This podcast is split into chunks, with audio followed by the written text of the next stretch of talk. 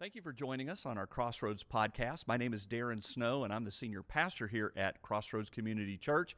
And we want to welcome you to the journey as we are in a series Matthew 5, 6, and 7, what has historically been called the Sermon on the Mount, the greatest sermon ever preached by Jesus himself. We hope you enjoy. Oh, thank you, Pastor Mike and uh, Melvin and Sandra and our worship team. Uh, he is our rock. Uh, that's not just some simple Christian platitude. He is our rock, He is our firm foundation. And when the winds of life and the storms of life begin to blow, and they always do, we stand on what we know to be true. There is a God, and He is good even beyond our circumstances, our firm foundation. You may be seated. Oh, if you are visiting with us this morning, we're really glad to have you here. Really glad to have you here. Uh, my name is Daren Snow. I'm the senior pastor here at Crossroads, and on behalf of our pastoral staff, our staff, uh, and our board of elders, we want to welcome you to the service. For those of you that are watching us online, what a blessing to have you join us uh, as well. And if you're uh, visiting with us, is a great time to be here. Uh, because today is week number two. So, we just started a new series last week on the Sermon on the Mount, the greatest sermon ever preached. Matthew 5, 6, and 7. And if you are visiting us, I was uh, in, in, a conversation with a first time visitor this morning. I just told him, you know, this is just kind of like what we like to do. A couple years ago, we finished up a three year jaunt through uh, the book of Luke. Last year, we went through the book of Ephesians, every single verse. Next year, oh, by the way, we're going to do the book of Colossians. Already excited about that. But we're going to take seven months, starting last week, going through the first Sunday in September, and we are walking through the Sermon on the Mount, Matthew 5, 6, and 7. So if you have your BIBLEs, and I hope that you do, I want you to turn or tap to Matthew 5, verse 4. While you are doing that, all right, let me get your uh, wheel spinning a little bit this morning. Have you ever heard the old saying, there is more there than meets the eye? Yeah, just about we all have. Of course, we all have. Uh, it, it, what it means is that there are certain aspects of something or maybe someone that aren't obvious at first glance. So let me give you an example. Let's, uh, let's talk about an incredible, great athlete. No, I'm not talking about myself. Those days are done. But let's say there is a basketball player, a, a great uh, young lady who is an incredible basketball player. And on the court, she can do, she can do it all. She can run the floor. Uh, she can pass. She's an assist machine. She can score. She can, she can rebound. She can do it all. And so we look at that young lady and say, oh my goodness, God, what an incredible athlete that young lady is. And sometimes we tend to kind of pigeonhole people and we put them in a box. But then you find out later, not only is she a great athlete, but also um, she is incredibly smart. She's incredibly well spoken. Uh, she's planning on going to college and she's going to be a brain surgeon or something. And so we look at someone like that and we say, oh my goodness, that young lady, there's more there than meets the eye. You with me? Okay, I want you to keep that in mind now as we go to Matthew chapter 5, verse 4. We're going to look at just one verse today. It's what we call the second beatitude. If you're new to Scripture, if you've never heard of the Beatitudes, this is basically the preamble that Jesus gave before he got into the heart of the Sermon on the Mount. Matthew 5 4 says this Blessed are those who mourn for they shall be comforted. Larry, can you leave this up here? I, guys, we're not going to blip through this. We've only got one verse we're looking at today, and I don't want to blip through it. I want you to marinate on this for a moment. All right, take that all in. It's very short. Blessed are those who mourn, for they shall be comforted. Now, when you read that verse, maybe you've read it 10,000 times, maybe this is the first time you've ever read it, but when you read that verse, what immediately comes to mind? I'm asking that somewhat rhetorically. But what comes to mind? And don't overthink it. When I look at that verse, here's what I wrote down simply when we are grieving, when we're hurting, when we are mourning. No matter what the circumstance may be, we can go to Jesus and receive the comfort that only Jesus can give. I think that's true. there's no doubt about it, Mark. That's true. Okay? I think about what Jesus said in Matthew 11 28. He said, Come to me, all you who are weary and burdened, and I will give you rest. So true, true, true, true. There is rest and there is comfort in the arms of Jesus. But one of the joys about taking our time as we kind of meander through a book is we don't do anything quickly. And this verse is a classic example, all right, that there is more than meets the eye. Now, one of the things that we're going to see beginning today is that Jesus did not just give us the Beatitudes willy nilly, needless to say.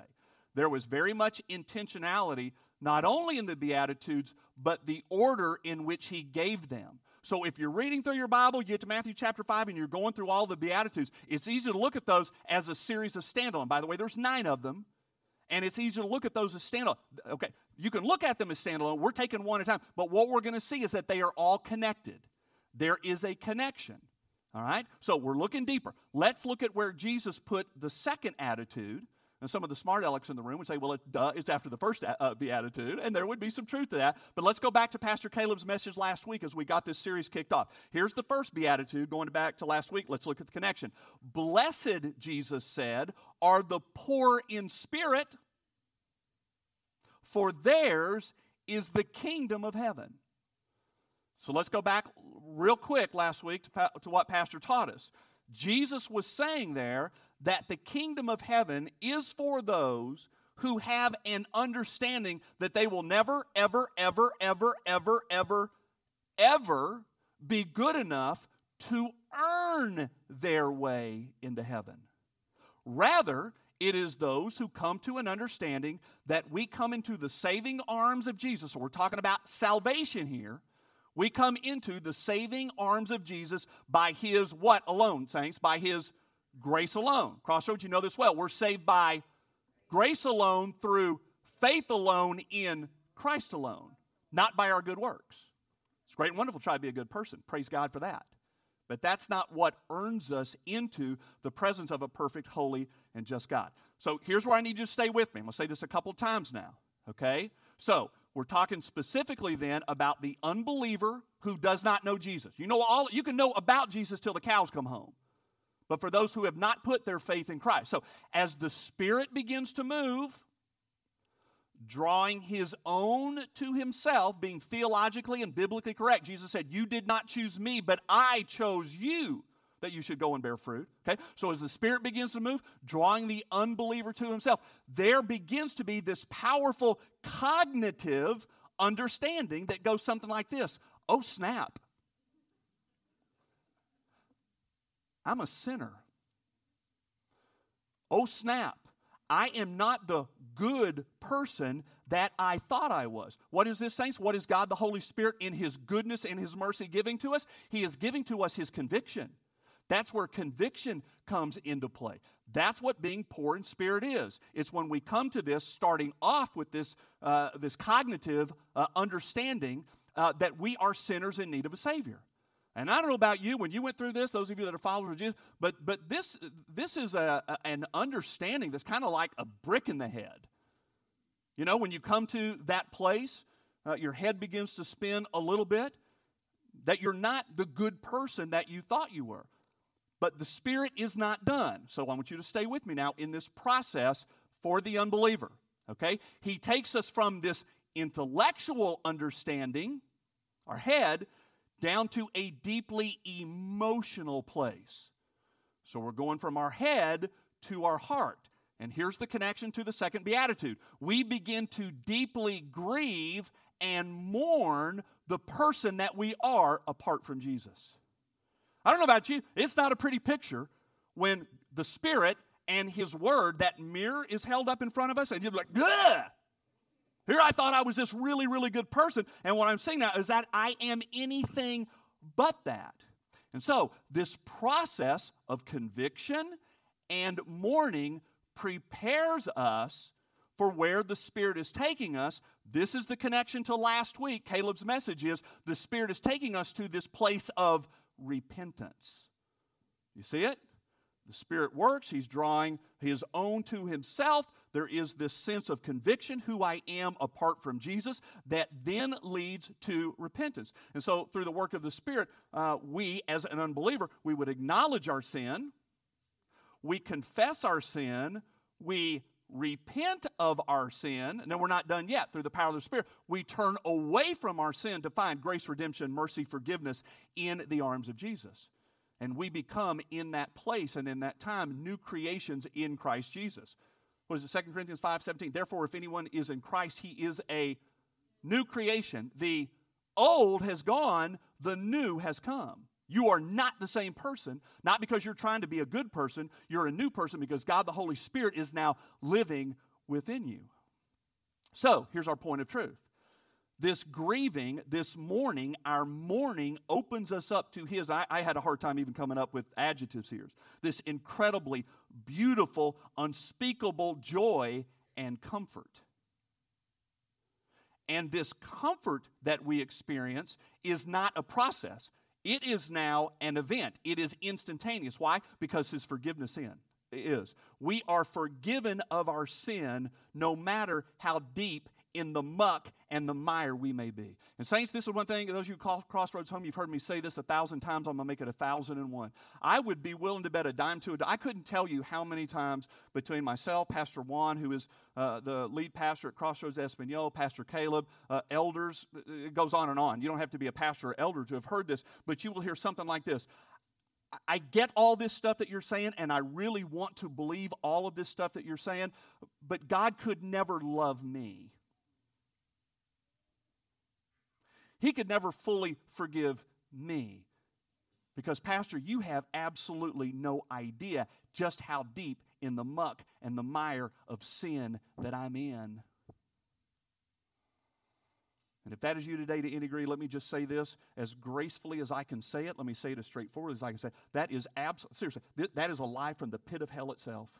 Because you know what? If you if you have that in your mind, that the sin that you have committed, the bad decisions that you have made, the people that you, the list goes on and on. If you say that, that, that Jesus cannot love or save me, then what you're saying is that the cross was not enough. Bull.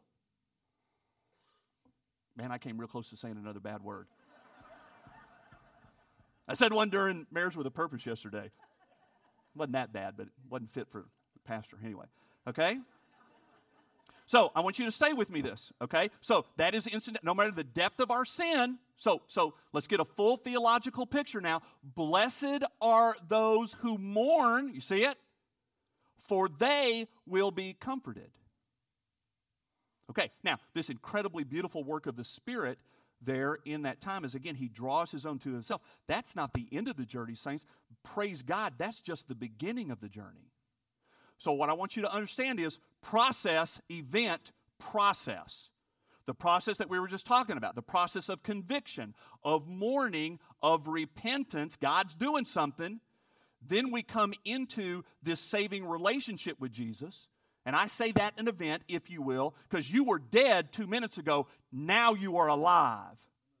You were lost five minutes ago, and now you are found you are now a new creation in Christ Jesus. So we go from process of mourning to this event of salvation, but then stay with me. We then go from the event of salvation, we then move into the process, if you will, of sanctification. If you've never heard the, that word sanctification, maybe you have, maybe you haven't. That's just a little $3 word that simply means the process of becoming the man or woman of God that you were created to be.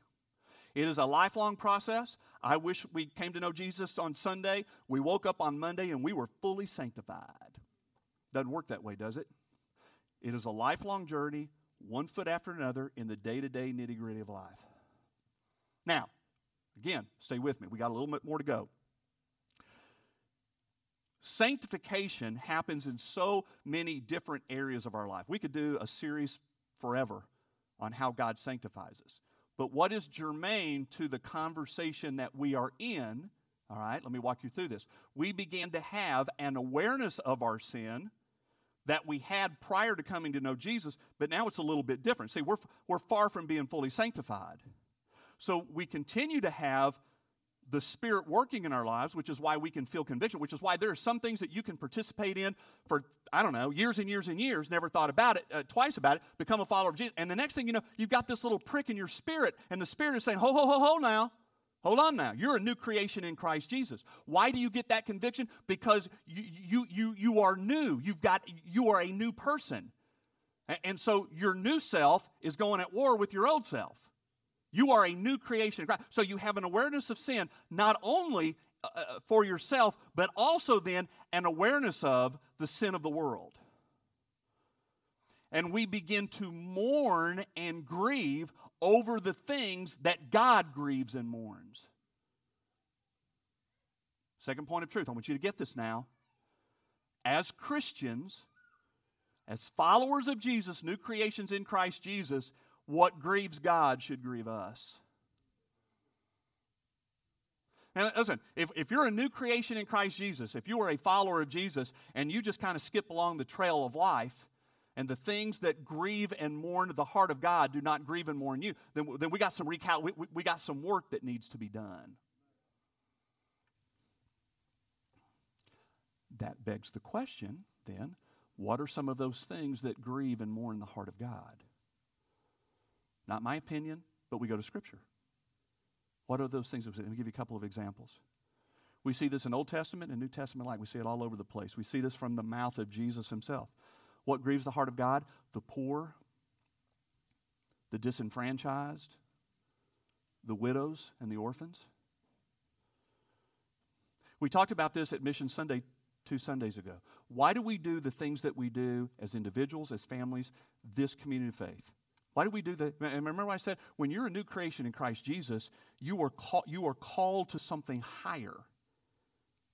Right?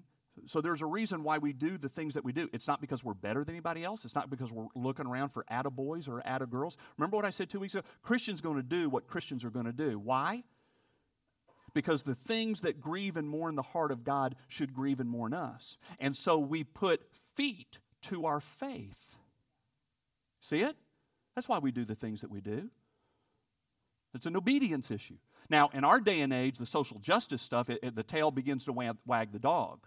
We get things out of order. The things that we do, taking care of the widows and the orphans, is because we are, okay, our series, Inside Out, because we are new creations from the inside out. That's why we do the things that we do. We don't do the things that we do to earn brownie points with God. That's impossible to do that anyway. Let me give you another one. We mourn those who do not know Jesus. Listen to me. If you're a follower of Jesus and if you do not grieve and mourn deeply that there are people in your sphere of influence, family members, friends, for this community of faith, that there are people a nine iron from here. There are people all the, the four communities and beyond, if we do not grieve and mourn that there are people who are going to die and go to hell. What is hell? Regardless if you believe whether it's flames or not, I couldn't care less. What is hell? It is an eternity apart from God. If we do not grieve and mourn and have a holy discontent that there are people who don't know Jesus, then something's wrong. And so, with joy, we tell anybody who will listen who Jesus is and what he has done. That's why we do what we do. Let me give you one more. As we live out our faith as best we can through the leading and power of God, the Holy Spirit. let me just tell you, if you're a new Christ, uh, Christian, okay, uh, let me just tell you right now, you're not going to get it right all the time. And that's the understatement of the day. We're going to stumble and we're going to fall on occasion. Why is that? Okay, newsflash, ready? Even as a Christian, life is hard, is it not? If you didn't say yes, you've only been a Christian for about 30 seconds and you're clueless. Life is hard. It's full of temptation. It's full of disappointment. And make no mistake about it, it is full of heartache as well. And even as Christians, and you may be have been a believer for 50, 60 years, praise God. But I'm telling you, if you're a follower of Jesus, there are going to be times where life is going to throw you the curveball that you never saw coming. And there are going to be times that, at least initially, you do not respond immediately in that moment or in that season the way that you would like to. And God, in His goodness and His mercy, is so loving and He is so beautiful. in how He brings those things to our attention. Again, that's the conviction of the Spirit in the life of the believer. Oh, I didn't understand that. Oh, I didn't get it at first. That's the way that the Spirit works. And when He does that in His love and His grace and His mercy, th- that's when, when we have again a post salvation. That's when we have those experiences of grieving and mourning because in some way we understand that maybe we have grieved the heart of God. And He meets us right where we are. He says, Oh, son, oh, daughter, I haven't forgotten about you even when we blow it. And I'm at the front of the blow it line. And he comforts us as only he can do. Do you see it? Blessed are those who mourn, for they will be comforted. When I was putting this message together, um, I thought this would be one of those times where um, we needed to hear a story from one of our own, from one of our own, one that calls Crossroads home. And so I reached out to uh, Liza Schramm, Dave, her family, and asked her to prayerfully consider telling her story. It's a real story, it's a raw story, it's a story that is still unfolding. So, Liza, I'm going to ask that you come forward now, hon, if you would. Thank you. Good morning. I'm Liza Schramm. Uh, my husband Dave is down here. My whole family kind of occupies that third row. Um, I told I told the first service that memory is not my spiritual gift. Um, so I wrote. I made sure this was okay with Pastor Daren. I wrote out everything that had kind of been stirring up in my heart this past year. So thank you for your grace as I um, read this, and to Pastor Daren for the chance to do so. Last year in May, my husband Dave and I found out that we were expecting a baby that we hadn't originally planned on. With this unexpected news came a little bit of trepidation, as adding to our crew wasn't in our 5, 10, or 20 year plan, but also some excitement. We decided pretty soon after that that we'd had enough surprises and we were going to have the genetic testing done to tell us the gender of the baby before the 20 week ultrasound. The night before we received those results, we shared with our big girls the news about the sibling and were met with the joy of one telling us this is the best day ever, and the disappointment of the other claiming the world was ending, which turns out was the exact war of emotions happening in my own head and heart. That night, we put the girls to bed. I thought I got all the tears out the first service. And I remember closing my eyes and pleading with God to work in our daughter's heart in the coming eight months. But little did I know I'd be begging for that same prayer for myself, not even 24 hours later. The next morning, our doctor called to tell me the genetic test results and was quick to tell me he wasn't calling about the gender, but that the test was showing it was possible our baby had trisomy 21, or Down syndrome. After calling Dave at work in tears, we decided to call the doctor back and make an appointment to get a confirmation. We had to know. Emotions I never imagined feeling kicked in that day, on top of the previous night's worry about bringing a new member into an already cozy family unit. I was now anxious, sad, and angry. Why was this happening to me when I didn't even want a baby in the first place? Let alone a baby who was going to change everything about our comfy lives and our plan. The grief I felt for the future was big, but the guilt I had from feeling that way when there are so many couples who want babies and can't have them was even bigger. In the weeks between hearing that news and going for confirmation, between my cries to God for help and clarity, I reached out to our family and friends in desperation. Between the many sorries and my brother telling me I was being stupid for being so upset, Many people offered to pray for us, knowing that that was the best chance we had at making it through. That month, in the waiting and crying and praying, I felt my hope increase as I felt those prayers slowly changing me. They weren't taking away my fear, but they were deepening my faith alongside it. When we went for our confirmation appointment at 16 weeks and the ultrasound showed no trisomy 21 markers, the doctor offered an amniocentesis, which comes with a risk of miscarriage. And he side noted that we'd have to have the test done before 22 weeks if we were considering terminating, which was not the last time termination was offered to us. In God's goodness and mercy, he spared us that heartache.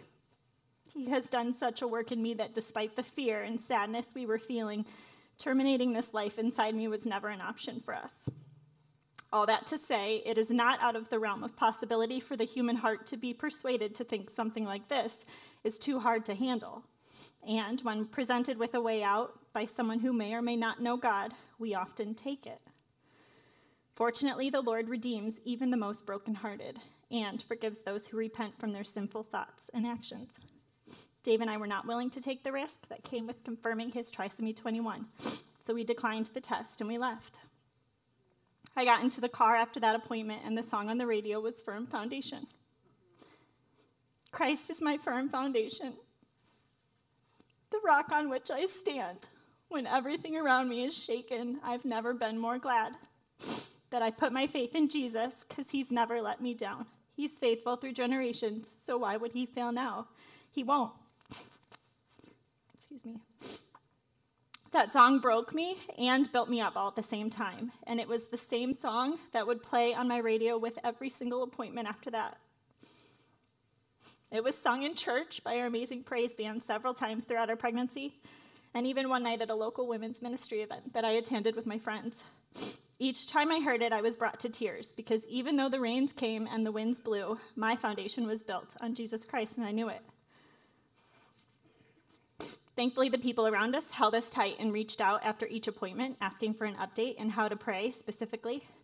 The prayers that I requested from so many people prayers for his dilated kidneys to resolve, prayers that he wouldn't suffer from a heart defect, prayers that he'd make it into this world alive were answered. Each one. I started this pregnancy praying for a miracle, and here God was working miracle after miracle as he has always done. In addition to praying for the baby's health, every day I prayed, Lord, if you won't change his diagnosis, please change my heart. I can't continue without backtracking a bit, though, because God's faithfulness didn't just show up when I was most desperate. He's always been faithful, and He's been preparing me for this moment in time. And only now can I look back and see that that's true. Growing up in the church, I loved God, but I spent my entire life on the surface, coasting with no real trials, and without seeking a relationship with Christ, without even knowing that was something I could have when we were forced by circumstance to find a new church in 2020, I never would have imagined it would bring me here. Not just to Crossroads, but here spiritually. Still thinking I was not in need of Him, I found Him. And He opened my eyes, gave me a new fervor for His word and for Him. And the Holy Spirit, as my counselor and my comforter, guided me to this exact trial that only He knew we were about to face. You see, this surprise baby was no surprise to God. He knew about our baby and his Down syndrome when he placed it on my heart as a five year old to one day grow up and be a teacher that, as I told my parents, teaches about God. He knew about it in the early 2000s when my mom completely switched careers to get her master's in special education. He knew in 2009 when I met my husband, who would never let a diagnosis like this shake his we can handle this attitude the antidote to my this isn't fair attitude. He knew in 2017 when my sister began working in a PEDS cardiology clinic to later tell me everything I'd need to know about possible heart defects. God was silently preparing my heart when I spent five months joyfully substituting in my free time in District 204's special education program just last year prior to getting pregnant. And when we conveniently plopped the Baumgartner Row right here behind Gloria and her daughter Katie, who has Down syndrome. God knew when He gave me Pastor Daren, who will take my calls and questions about doctrine, no matter how frequently they pop up, and Tasha, who teaches me how to pray and has discovered and encouraged my spiritual gifts so strongly and so intently. I could go on forever about His faithfulness.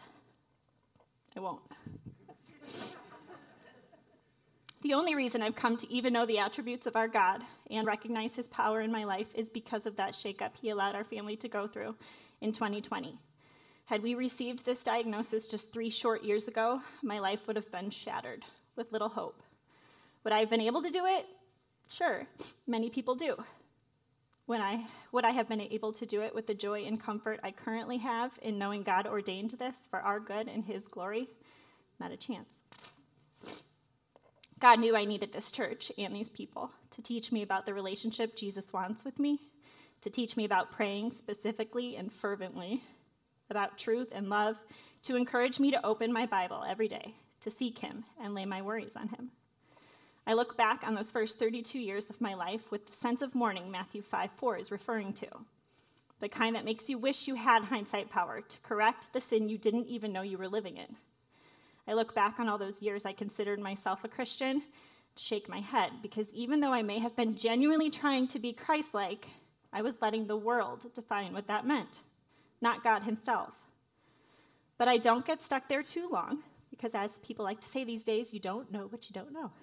And as we were so clearly promised, the Lord is now comforting me as I seek Him. Pastor Caleb mentioned last month that if you're not in a storm right now, then you either just got out of one or are heading towards one. The comfort that comes from knowing my life is secure in Christ helps me to understand that no matter the storm, I am safe in Him. And by His grace, He pursued me and waited for me to truly know Him before helping me walk through this valley. I spent the entire pregnancy praying for this baby and learning everything there was to learn about Down syndrome. I fought doctors over my findings and my fears and often felt an overwhelm thinking of all the things that could go wrong before birth. I cried often, worried that at the end of this pregnancy we wouldn't have a baby to love on. And then Micah came. Five weeks early, perfect, healthy and strong with an extra chromosome. And once again, proving to me that God's plans are bigger, better, and greater than mine.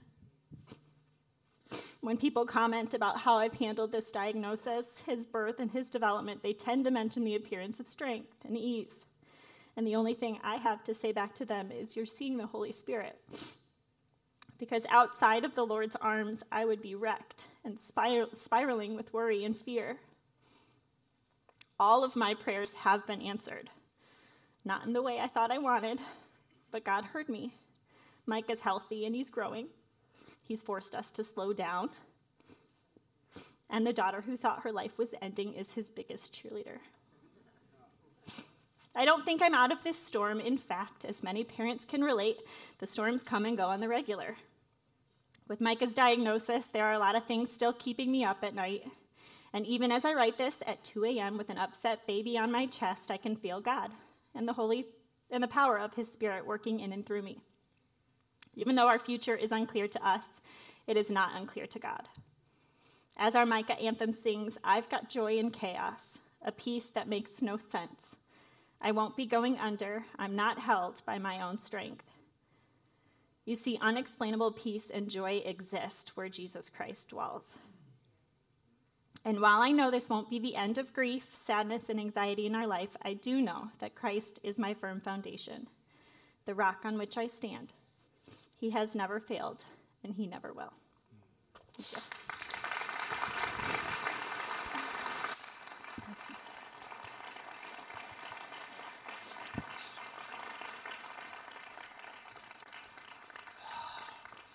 I'm going to try to take a deep breath. Baby Mike is right down here. Can you stand up, Hope? Let us give him a round of applause. That beautiful, beautiful child.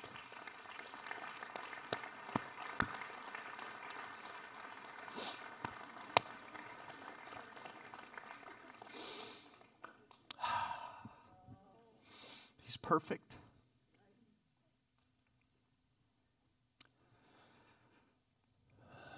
Blessed are those who mourn,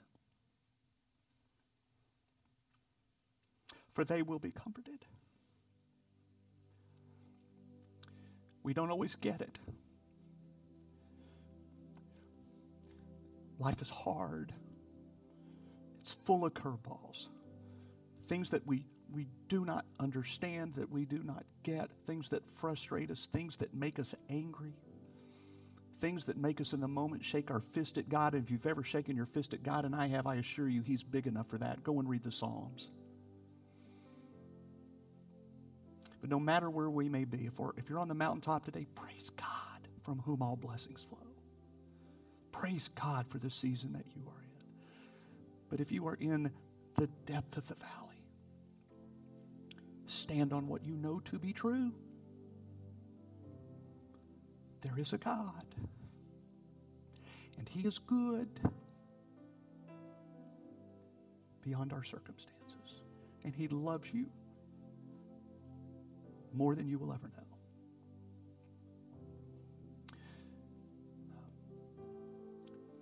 Pretty good guess that there are a lot of folks who came in um, today that, in their own way, in their own circumstance or situation, or mourning and grieving, and I don't know what that may be.